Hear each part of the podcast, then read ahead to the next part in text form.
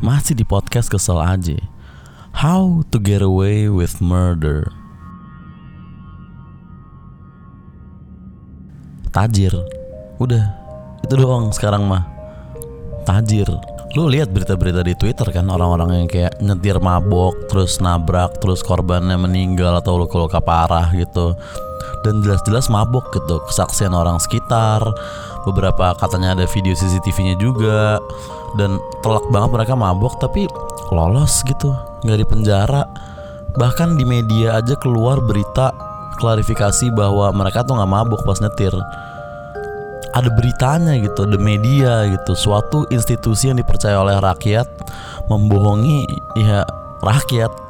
Maksudnya dan semua orang tahu itu, semua orang nggak itu, semua orang mungkin paham, tapi ya takut untuk bersuara, takut untuk untuk menyangkal.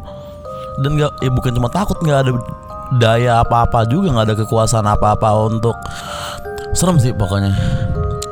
Udah segitu aja lah itu ngeri gue juga. Beneran serem masalahnya